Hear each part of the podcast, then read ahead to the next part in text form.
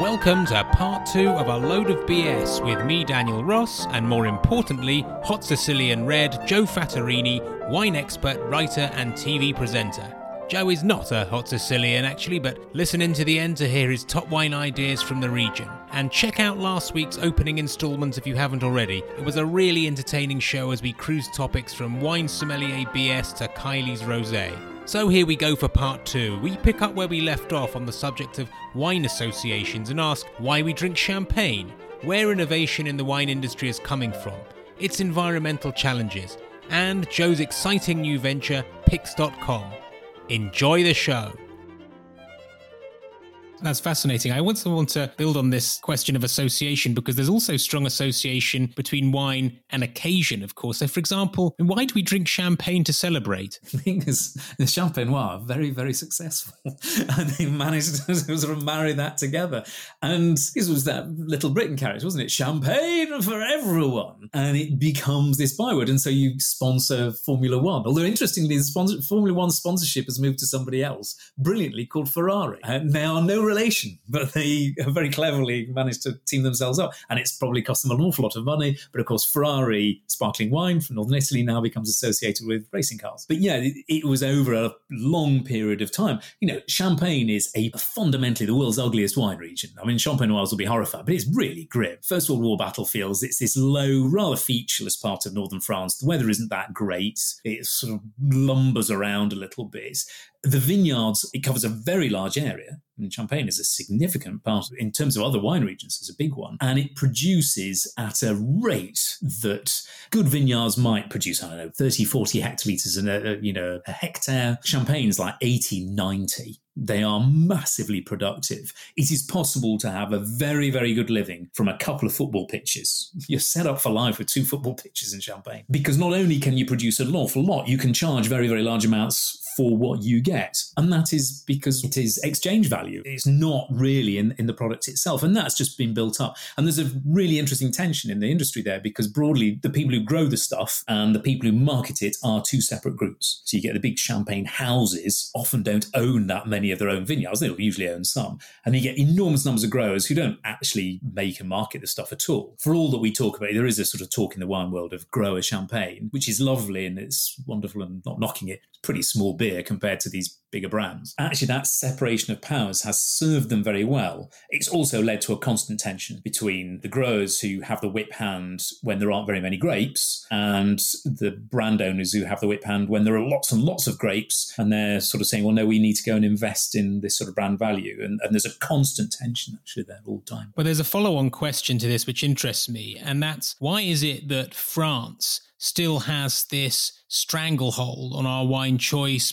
perception in even fantasy. And following that, why did it take so long for English wine to make a name for itself? I, mean, I remember somebody once pointed out the entire estate of English vineyards. Well, this was probably in the late 90s, early noughties. If you clubbed the whole lot of the English wine trade together, it could still count as a single experimental vineyard in France that would be excluded from the rules. So France and Spain sort of toggle with each other. So France, Spain, and Italy toggle as the biggest wine producing countries in, in, in, the world. So France is just a very big producer, and it's been a very big producer of wines that largely through their appellation system, because they were early adopters of an appellation system and they were strict enforcers, created essentially a series of brands that had some measure of control. The Italians came into, you know, they created their DOC system, they created it later and were much more lax about enforcing it and allowed all sorts of people to have mad DOCs to the point that then you have this thing of Super Tuscans where they decide they're not going to have DOCs, they're going to opt out altogether. It's probably Italian carry on of everybody broadly writing their own rules all the time. In France, they had a central set of rules. They applied it with a sort of French rigor. It was like the Académie Française. And those names then became these sort of bywords, sometimes not with entire justification. There were some, there have been some big scandals in French wine rulings. They also, and I think this has been where the French really sort of hit up. Certainly, the Bordeaux classification system was created in a pyramid post-revolutionary country, pretty much mirrored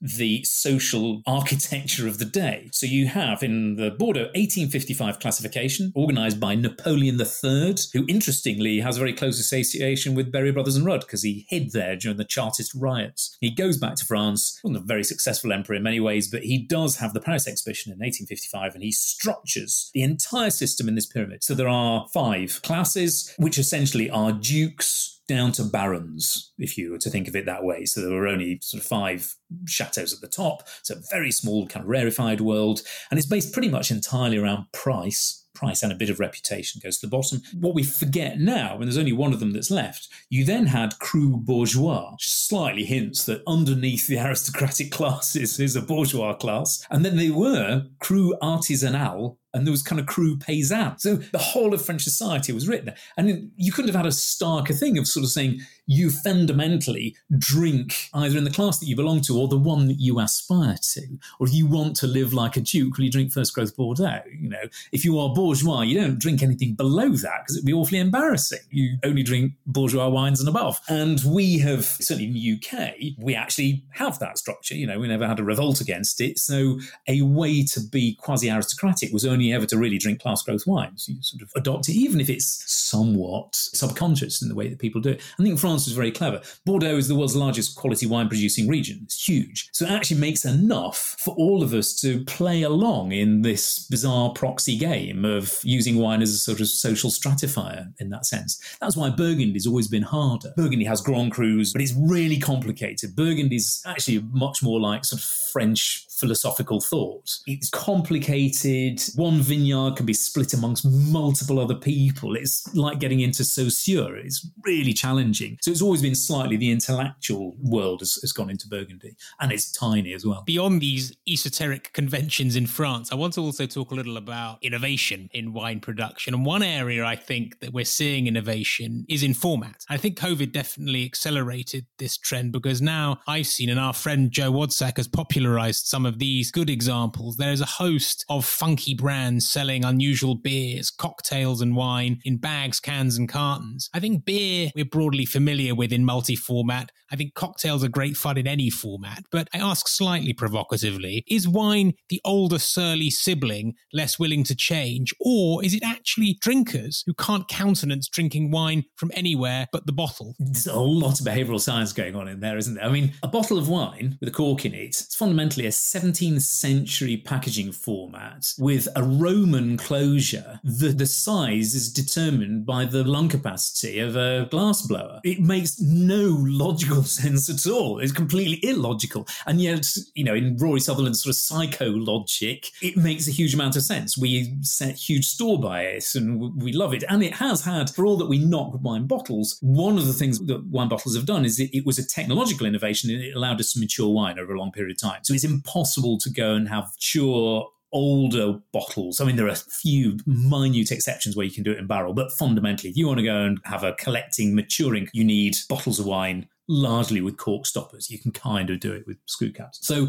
it does have that sort of sense. Yet, more than 90% of the wine that we drink gets drunk within the course of a year. So we're not laying it down, we're not leaving it there. And it comes with a huge social cost, a huge environmental cost. More than half of the um, carbon emissions of a bottle of wine that you have in your home have come from making and moving that glass in the bottle around the world. So we get this enormous problem then that there's a huge environmental downside to the quite nice feeling we get inside from having a bottle of wine. How do we persuade people that really, if you're going to drink that 750 mils or whatever it is of wine within the next year, don't buy it in a bottle? Or do we go and find other solutions? So actually, there are workarounds. So much of the wine we drink in the UK is bottled in a bottling plant, either in Avonmouth or up in County Durham. It's shipped here in big tankers and we bottle it over here so that then we kind of keep that cycle going. But no, different formats, we should be using them. Now I'm speaking to you from Scandinavia, where actually the biggest packaging format is boxes. We should drink far more wine in boxes. Boxes reduces by a factor of about 10 the carbon emissions that come out of a bottle of wine. It's immensely convenient. You don't have to lug it around quite so much, and most wine is brilliantly done in it. We've then got to persuade producers to make actually quite nice wine. And my favourite is the Bagnum, and the Bagnum is Le Grappin, and, and they've trademarked it, so we can't all have it. And it's a Magnum in a bag. what a brilliant idea! And it, you carry it it's a brilliant format and you can sit in the fridge and you can have it everywhere. I absolutely love the bag. Cans, I have to say, I think it was Balfour Estate at Hush Heath in Kent, they have done a lot of research actually into refining the can. The can wasn't quite there, and nobody had really researched how do we go and preserve wine in cans. They've done some extraordinary work actually to go and create a can that's specially made for wine, and we should use it. One of the big challenges that we have is how do you create a social norm? Because we know so much is tied up in the bottle. How do we create a social norm? I know there's a sort of thought experiment with my very limited Swedish. In Sweden, there's a common phenomenon of flygskam. So literally translates as flight shame. And it became a kind of social phenomenon just before the pandemic where it was shaming to take internal flights in the country. And as a counter to that, you had Tågskryt, which was this notion of train pride. So people would post themselves on a train traveling to Umeå, which is hours away, but they would say, I'm taking train pride because I'm not flying to Umeå. I'm taking the train and, you know, that gives me pride. It had a material effect. I think Swedish internal flights dropped by 10 or 15%, something like that. Certainly had a big enough effect that the revenues of Swedavia, who run the airports, were down because people weren't in airports quite so much and the train service did very well out of it. Can you create flaska skam, a sort of sense of bottle shame? Oh no, crikey, I mean, we don't have bottles here. That'd be very embarrassing. I'm sure that the something that's in there. It'd be a thing for Ogilvy Change to go and look at, you know, a bit like their have two bins idea. You know, do you have something around the social shame of the clinking of your bins that actually you can beat that by, yeah, you go and have a drink. You ought to be kind of careful you don't want to encourage people to drink more, but it's certainly how do you create a sense where going and having a silent bottle collection it shows the environmental virtue in that sense. Or maybe um, the answer is that you have to we have to ask Kylie Minogue or Kanye West to put their names on a carton of wine and uh, and we'll be away. Yeah, I think that this, there is a lot in that actually, and I suspect we and there are a few environment. You know, there's a few of these sort of brands that are coming up. Interestingly, most of them have gone like mad, and one of that certainly when you look at Z who's bought Armand de Brignac, not only is it in a bottle, it's in a really massive champagne bottle covered in gold paint, which means it's fundamentally unrecyclable. I mean, it was an environmental nightmare. I think certainly key brands, Phillip Schofield, interestingly, Phillip Schofield has a box. Well, the wine show, uh, we have a boxed wine brand. We did it very deliberately, so you can go and buy it. It's uh, through When in Rome. That was a terrible, like shilling my own product on your podcast. You'll have to cut that out later. But we specifically went and chose that in order to go and persuade people to sort of say, look, you know, you can go and buy these brilliant Portuguese wines, actually very good value, slightly underrated.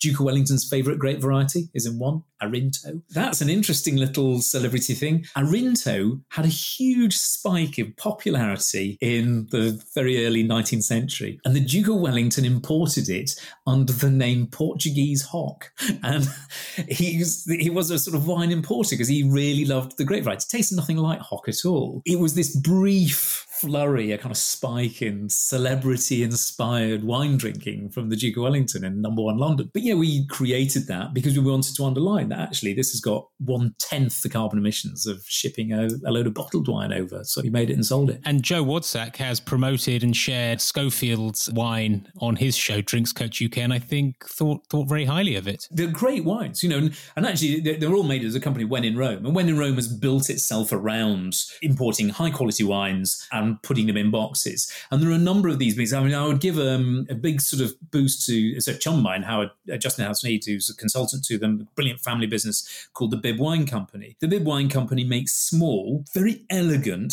so smaller. They're not like big five litre things. They're small, elegant boxes, two litres, and I think some three litres, mostly two and a half litres maybe, of high quality grower led wines. So one is the particularly good Beaujolais made by a friend of mine, Vicky Monrozier. I mean, she's a brilliant winemaker, comes from Beaujolais, makes fabulous wine, actually married to one of the grandest winemakers in Bordeaux. So she comes from this impeccable lineage in her own winemaking and her family and her husband makes brilliant wine that you get in a box. I think we need to probably highlight that you can go and get some absolute gems and they come with all of those other values associated with them as well. Absolutely. I mean, by the way, Jay-Z's Fizz is not only an an environmental disaster. I think it's a financial one as well. It costs $350, if I'm not mistaken. I'm sure is vastly overpriced by a yeah, I, place. I think people sort of say, are these things too much? And there's an element of it depends. And I once described Petrus. Now, Chateau Petrus will sell for several thousand bottles. I said it's Barefoot Merlot for billionaires. Because actually, you are a billionaire. It probably has the same financial impact as most people buying a bottle of Barefoot Merlot. The reason people buy Chateau Petrus it's exactly the same reason people buy Barefoot Merlot, because interestingly, they've both got the same grape variety. It's essentially lots of social proof. So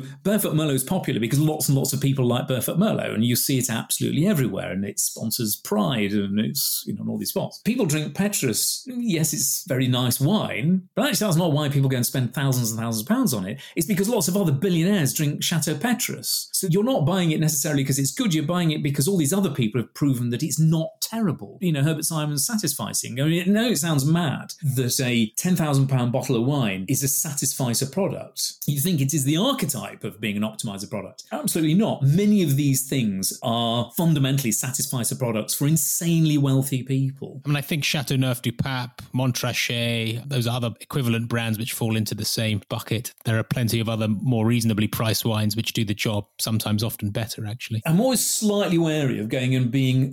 You can end up with a slight sort of sniffiness and saying, well, of course, don't drink Chateauneuf Pape, go and enjoy Gigondas. Or actually, go and there's a couple of vineyards that are literally over the road made by Chateauneuf du Pape producers are almost as good. Yeah, don't drink Montrachet, have Saint-Aubin that's just sort of round the corner. Then there is an element of sort of truth to that. But that's one of the slight problems in, yes, it's true. Yes, you can go and do that. It's a very optimizer way of looking at the wine world. And one of the problems it brings with this is then people become terrified that they don't know about Gigondas, they don't know about sort of Saint-Aubin. Actually, you know what? If you're having a really massive birthday and you want to splash out, go and buy a bottle of Montrachet. You'd absolutely love it. It's know. pretty good. Maybe I'm being an inverse snob. I know it's a weird one. I know there's that Rory Sutherland line where he says that sometimes I don't have a 50p headache, I've got a three quid headache.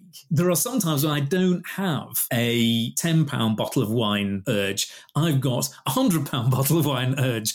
And I've got to tell you, there's no way you can increase the Labour theory of value from being justifying a £10 bottle to justifying a £100. Fundamentally, after about 30 quid, it's pretty hard to add more stuff into it to make it more expensive. So broadly, after about £30, you're kind of paying for other value elements. That doesn't mean that they're invalid in that sense. Now, before we conclude, there's one other thing that I want to talk to you about, and it continues the subject of innovation. It would be remiss not to talk about one of your new ventures, and that's Pix, this mix of wine and technology. It's all about helping people make better wine choices. I think in very brief, you'll describe it better, but my understanding is that Pix is it's a wine discovery platform platform. And the mission is it's about pairing people with wine that they'll love. But you're actually using technology and behavioral insights to get closer to what people really want, perhaps what they think they want or should want. Maybe tell me a little about that. Yeah, absolutely. Some people may have come across platforms like uh, Wine Searcher or, or Vivino. And there are, you know, lots of delectable, they're all sort of out there. We like to think sometimes, you know, Vivino and Wine Search had a baby. This would have all the nicest bits of them. they all sort of come out. So the, the idea is you, you go and you search for wines and it says not only we think this is a good match for you this is answers your problem but also it gives you an insight. So it helps you make that choice decision. So it overcomes the choice paradox of choice in that sense that it'll say look you could go and buy this directly from a producer. Or you could buy the same thing from this person who's got it cheapest or you could buy it from this person who's just up the road. It's more expensive but you can literally pick it up in the next 15 minutes because they're a mile away. Or this person will deliver it to you and they will deliver it to you most quickly. Because actually, when we buy a bottle of wine, we forget that it's contextual. Frequently, I want to buy it in this context. I want to serve it tonight, or I want to pick it up on my way home, or I want to send it to a friend. Or actually, I kind of don't mind when it comes but I don't want to pay any more for it than is absolutely necessary. Or I want to guarantee the provenance of it, so I'll actually get it direct from the producer. You know, I don't want to get it on their mailing list, so they'll send me special offers. So we have insights like that. Now, we don't actually sell the wine. We're a Google, really. You can imagine Google that's only for wine. And part of the answer, we know that Google has, you know, every time you use it, it becomes, what is it, 115 billionth cleverer. Every time somebody makes a search and clicks through, we know that the machine behind it becomes a little bit cleverer. And it starts to create interesting insights insights because this isn't just about saying, out of the world of wine, yes, I can find for you Romanée Conti La Tâche 78, because that's quite an easy computer problem. You just exclude everything that isn't Romanée Conti La Tâche 78. What's a much harder problem, but something that modern computing can do, is to say, actually, when people in the past have asked for wines who look a bit like you, that goes with Italian food, which is what you're searching for,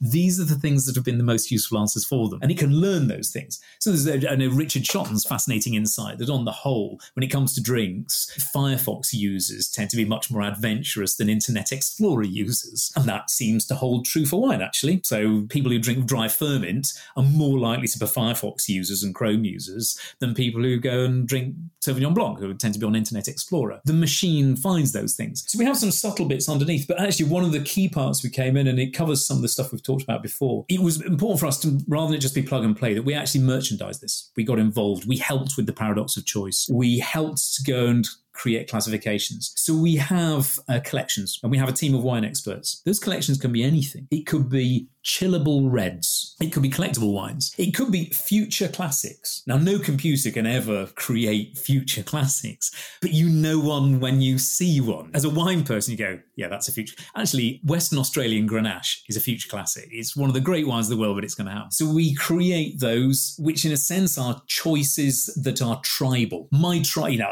some people, my tribe is natural wine, funky, fashionable, of the minute. For other people, it's crusty old claret. It's traditional, so on. We do one thing, we do a little bit of merchandising. It can't be for everything, but we do it for wines that, as we sort of work our way through this 350,000 wines that's sitting in there, we looked behaviorally at what would help people make choices. How could we create a thumbnail description that was useful to people. Well, one thing we've already out on. The most important thing for a lot of people is the texture of the wine. So we have three terms that we apply to these wines. Threes is always nice. You know, Aristotle always knew the power of threes. Uh, so the first thing that we will see will always be a texture term, and we're testing this. If it doesn't actually work, we'll try something else. The second will be a flavor term. So we know in that system one, system two thing that people quite like to post hoc rationalize the notion that they chose it around flavor. Oh, of course, citrus goes very well with fish. That wasn't why they chose it. It was because it was fresh and zippy. That was why they chose it. But citrus goes with fish. And then we give a contextual thing. Now, that can be in two categories. We only ever give one. It can be this is great for picnics. This is great one for a date night. This goes really well with steak, those sort of shopping categories. But equally, it can be a value led thing. This is made by a female winemaker. This is biodynamic. Now, often people buy those because they support that philosophical viewpoint. That's the reason, you know, there's, a, there's, an emotional attachment to why you go and buy wines made by BIPOC winemakers because you want to stand in solidarity with BIPOC winemakers. That is a really important thing to you. To say you, you should go and buy this wine because it has lovely blackcurranty aromas and it's got tannins, forget that. I want to buy this because I want to go and support this group of winemakers. I think it's amazing what they're going and doing. So we have those that sit alongside there. You end up sometimes with odd ones. I'll give you just a very quick dark horse wines. I'll give you a, an interesting thing about Dark Horse Wines. Big brand. It's a big California brand. Their UK Instagram influencer is Mark Billy Billingham from SAS Who Dares Wins. He was uh, Brad Pitt's bodyguard. And he is their brand ambassador in UK. It kind of gives you an indication of where they're leaning in terms of their brand messaging. And I actually found this on the search engine. And interestingly, one of the things it highlighted was that it had a female winemaker. And I was thinking, here's a sort of clash of you know, the media, the planner here would go, what? No, we're targeting all these sort of SAS Who Dares Wins people. But then, of course, I realized a very large proportion of that audience is uh, young women. They, it's a, a, huge female following. Actually, it probably gels quite well. But you suddenly end up with these rather curious is this a clash or not of how the values of this work out? That uh, Dark Horse Wines has got a female winemaker and it's got this bruising ex SAS man who's their brand ambassador. But then, how many behavioral science insights, values are distilled into what's fundamentally a bottle of California Cabernet Sauvignon that tastes of blackcurrants. Well, there's something of Rene Girard's mimetic desire behind, it as a mantra perhaps for what you're trying to do. It seems to me. I mean, his quotation, which came to mind, was, "You know, man is the creature who does not know what to desire," and here comes Pix wine. Funnily enough, I finished that book ten days ago, so ah, there, there is a strong element of that. That uh, yes, mimetic desire does come through, and you know, when we looked at, it, and I only leave you with this as sort of parting shot, we looked at how technology was being employed. I'm not a great fan of, was it um, John Colonel John Boyd's line, people's ideas and machines, in that order, famously quoted by Dominic Cummings. But it was that sort of notion. Actually, let's get an interesting group of people who can critically think about these problems,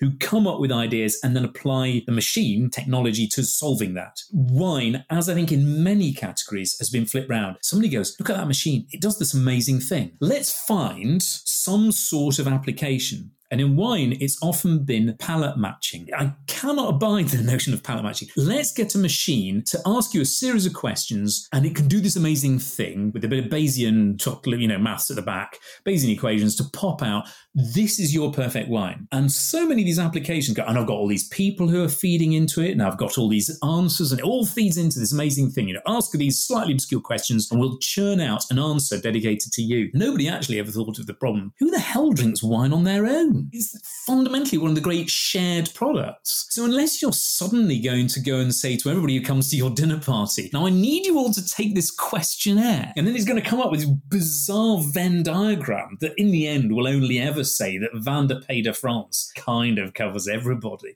That was completely bonkers. And it has to take into account, is this a high status event or a low status event? You know, is this this or that? Are you trying to show off? Are you trying not to show off? Do we take into account that Queen Victoria went to the Rhine in 18 whenever, whereas Kylie Minogue is promoting it over. It can't work. So yes, I'm we're dealing with this in the, the world of wine, but actually the big broader lesson for anybody in terms of behavioral science is that sort of thing of let's start looking at people from the beginning. Let's look at the way that they interact with these products. Let's have that kind of ethnographic. Let's do some ethnography. Sit in a load of wine bars, watch them go and doing it. Stand in Tesco, watch people going up and down. Go into a wine shop. My biggest insight is what I did in a wine shop 25 years ago. I watched people coming in. If they came in in a red scarlet waistcoat and tweed plus fours, they've been beagling. They're going to drink claret. I guarantee they're going to drink claret, no matter what their palate says. Don't look at technology and go, the technology does a weird, funny thing. And certainly any platform where it's a load of tech bros who also happen to like wine. That, on the whole, is a terrible idea for a business because they've not immersed themselves in wine's ethnography. Technology plus human insight, perhaps. Yeah, absolutely. Yeah, oh, completely. I mean, you know, the two of them marry.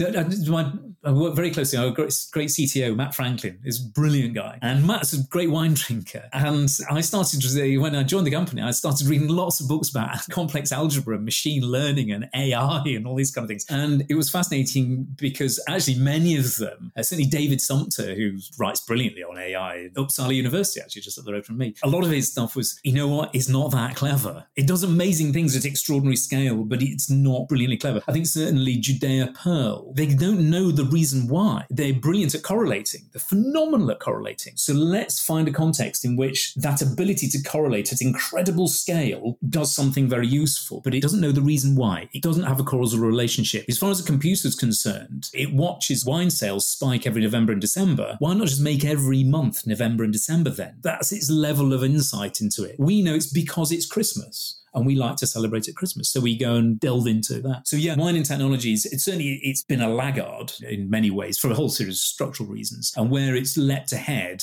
it's often gone downwards. Certainly I would hold are probably technological, certainly behavioral blind alleys, because nobody's ever thought we're not all Ayn Rand sitting on our own in Galt's Gulch, drinking our own wine, hating the rest of the world, and saying, I don't care whether you like it. The computer told me I, this is mine. That's what I'm going to go and drink. That's not the way we work with wine. Well, I'm really looking forward to the launch of Pix. I think you're in beta phase. Closed beta now. We're going to open beta actually. Beta, open beta. in two weeks. Fantastic. So yeah, we sort of open it out. And, you know, in terms of us launching, I think like modern platforms, constantly iterating. Let's see what works. This is a huge platform and we launched as the second biggest wine search engine in the world and we've been doing it for nine months. it's slightly terrifying when we realize our competitors have been doing it for 25 years. As we come out, I also describe it, it's the biggest social science experiment in wine ever because we can see if it really is the case that what's genuinely helpful for people is telling them the texture of the wine. Really exciting. Let's do some quick fire questions yes, before we close. Why not? Okay. What's the kindest thing anyone's ever done for you? Not expelled me from school for drinking heavily. Good answer.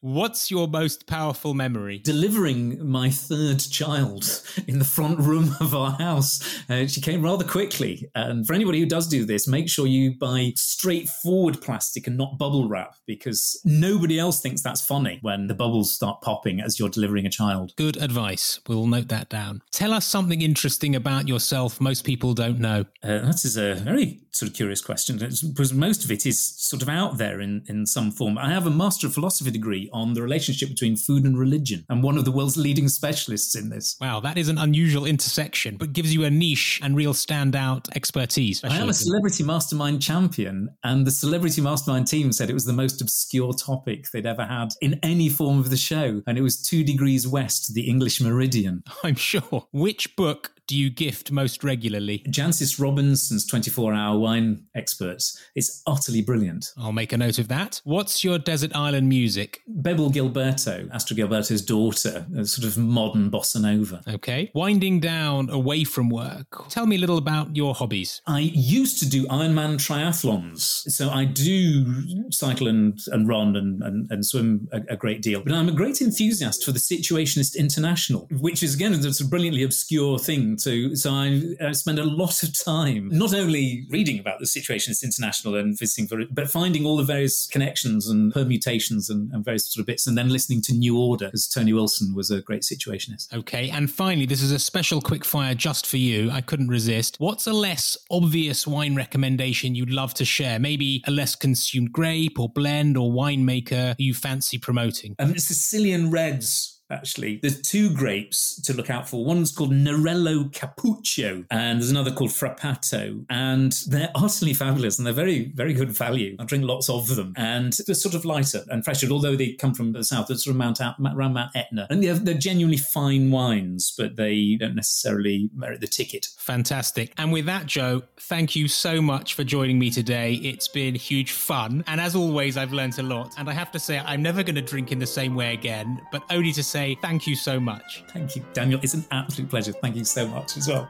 Guys, I hope you enjoyed both parts of my interview with Joe. His talents are so broad ranging. He, like my earlier guest Paul Craven, share a generalist's worldview. They have polymathic interests, and that makes them really unique. Paul is an investor, BS guru, magician, and hickory golf enthusiast. And Joe is a wine expert, broadcaster, food and religion academic, and of course a great BS sage as well. If you enjoyed today, please share it on Twitter or with a friend. See you next time, and remember to subscribe or follow this podcast on your favourite platform.